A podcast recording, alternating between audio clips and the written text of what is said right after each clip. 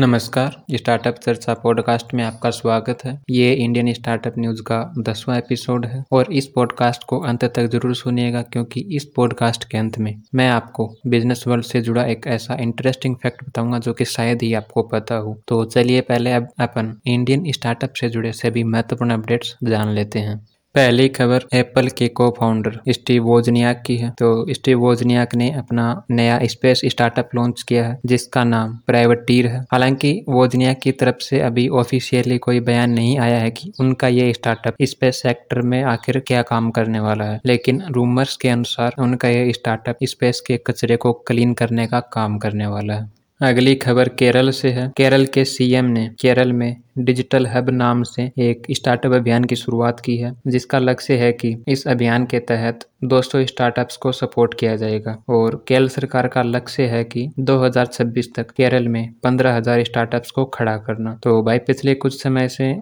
जिस तरह से केरल काम कर रहा है केरल भी आने वाले पाँच से सात सालों में गुजरात की तरह अपनी अलग पहचान बना के निकलेगा बिज़नेस के मामले में। हालाँकि ऐसा मुझे लगता है। बाकी देखते हैं कि क्या होता है। अगली खबर वर्ल्ड बैंक की है। तो आपको पता होगा कि वर्ल्ड बैंक के द्वारा ease of doing business list जारी की जाती है। तो भाई खबरों के अनुसार वर्ल्ड बैंक के द्वारा जारी की गई इस लिस्ट में बहुत बड़ा फ्रॉड हुआ है और वर्ल्ड बैंक के कुछ अधिकारियों के द्वारा चाइना की रैंकिंग को इसमें जानबूझकर बेहतर किया गया था। तो भाई, ऐसी खबरों के बाद से बहुत सारी कंपनियों का विश्वास चाइना के ऊपर से हटा है और अब बहुत सारी कंपनियाँ अपनी मैन्युफैक्चरिंग इंडिया में स्थापित कर सकती हैं। हालाँकि वर्ल्ड बैंक अब फिर से इस लिस्ट का ऑडिट कराएगा। तो यार, ये तो अब ऑडिट के बाद ही पता चलेगा कि इस लिस्ट में कितना बड़ा फ्रॉड हुआ था। अगली खबर टाटा की है। तो खबरों के हिसाब से टाटा जल्द ही नया एक्सक्लूसिवली ब्यूटी प्रोडक्ट्स के लिए ई कॉमर्स प्लेटफॉर्म लॉन्च कर सकता है। तो यार टाटा अगर ये प्लेटफॉर्म लॉन्च करता है तो उनका सबसे बड़ा कॉम्पिटिटर नायका होगा। तो भाई टाटा काफ़ी तेज़ी से नए नए सेक्टर्स में एक्सपेंड कर रहा है। और टाटा की सबसे खास बात यह है कि लोग टाटा पर ट्रस्ट करते हैं। तो अपने ट्रस्ट की वजह से भी टाटा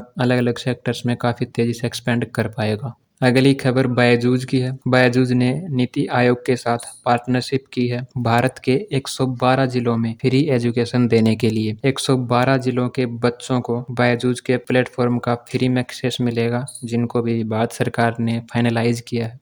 अगली खबर टीसीएस की है। टीसीएस भारत की पहली टेक कंपनी बन गई है, जिसकी मार्केट कैप 200 बिलियन डॉलर पार कर गई है। अगली खबर कैनवा की है। कैनवा ने हाल ही में 200 मिलियन डॉलर की फंडिंग रेज की है और इसी फंडिंग के साथ अब कैनवा दुनिया के सबसे वैल्यूएबल स्टार्टअप्स में से एक बन गया है। अब कैनवा की वैल्यूएशन तकरीबन 40 बिलियन डॉलर है। क्या आपने कभी कैनवा को यूज़ किया है? तो भाई मेरे हिसाब से यार कैनवा ने ना डिज़ाइनिंग को बहुत ही सिंपल बना दिया है। अगली खबर जीएसटी परिषद की है। तो भाई अब स्विगी जोमेटो जैसी फ़ूड डिलीवरी करने वाली सभी कंपनियों पर सरकार ने पाँच परसेंट जीएसटी लगाई है। तो अब सवाल ये है, है कि क्या स्विगी जोमेटो के यूज़र्स पर इसका कोई प्रभाव पड़ेगा? तो इसका जवाब है नहीं। कस्टमर्स पर इसका कोई प्रभाव नहीं पड़ेगा क्योंकि जो जीएसटी सरकार पहले रेस्टोरेंट से लिया करती थी वही जीएसटी अब रेस्टोरेंट्स की बजाय स्विगी जोमेटो जैसी कंपनियों से लिया जाएगा। तो सरकार ने टैक्स में कोई बढ़ोतरी नहीं की है। बस अब सरकार को जीएसटी ये फ़ूड डिलीवरी कंपनियाँ देंगी। जाएँगी और यह नियम एक जनवरी 2022 से लागू होगा। अगली खबर हमारे शेयर मार्केट की है। तो भाई, हमारा शेयर मार्केट दुनिया का छठा सबसे बड़ा शेयर मार्केट बन गया है। हमारे शेयर मार्केट की टोटल मार्केट कैप तीन पॉइंट चार एक ट्रिलियन डॉलर हो गई है। अगर हम नंबर वन की बात करें तो नंबर वन पर अमेरिका की वॉल स्ट्रीट आती है, जिसकी टोटल मार्केट कैप इक्यावन ट्रिलियन डॉलर है। तो भाई, अभी तो नंबर वन का फासला तो बहुत ज़्यादा है हमसे। और भाई, जिस तरह से हमारा शेयर मार्केट बढ़ रहा है, उस हिसाब से इस सप्ताह शेयर मार्केट साठ हज़ार पार कर जाएगा। बाकी आप क्या सोचते हो, क्या शेयर मार्केट सच में साठ हज़ार पार कर पाएगा या नहीं?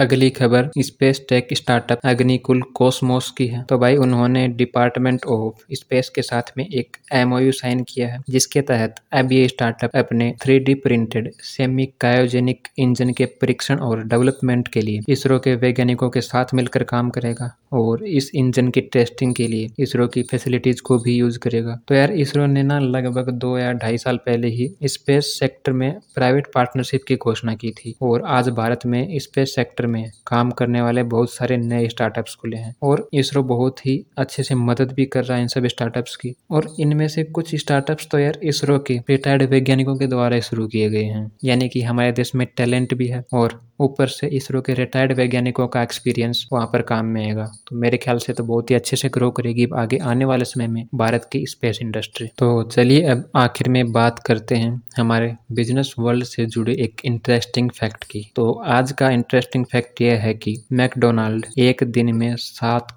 करोड़ लोगों को खाना खिलाता है और मैकडोनाल्ड औसतन हर सेकंड पिछहत्तर बर्गर बेचता है। तो क्या आपको इस फैक्ट के बारे में पता था? तो यार बस यही थी हमारी आज की पॉडकास्ट उम्मीद करता हूँ कि आपको पॉडकास्ट पसंद आई होगी। तो यार अगर पॉडकास्ट पसंद आई हो तो स्टार्टअप चर्चा पॉडकास्ट को फॉलो ज़रूर करें और इसे अपने दोस्तों के साथ भी शेयर कर सकते हैं। और हाँ यार हमारे इस पॉडकास्ट को अंत तक सुनने के लिए आपका दिल से धन्यवाद। चलिए मिलते हैं अगली पॉडकास्ट में। तब तक के लिए जय हिंद।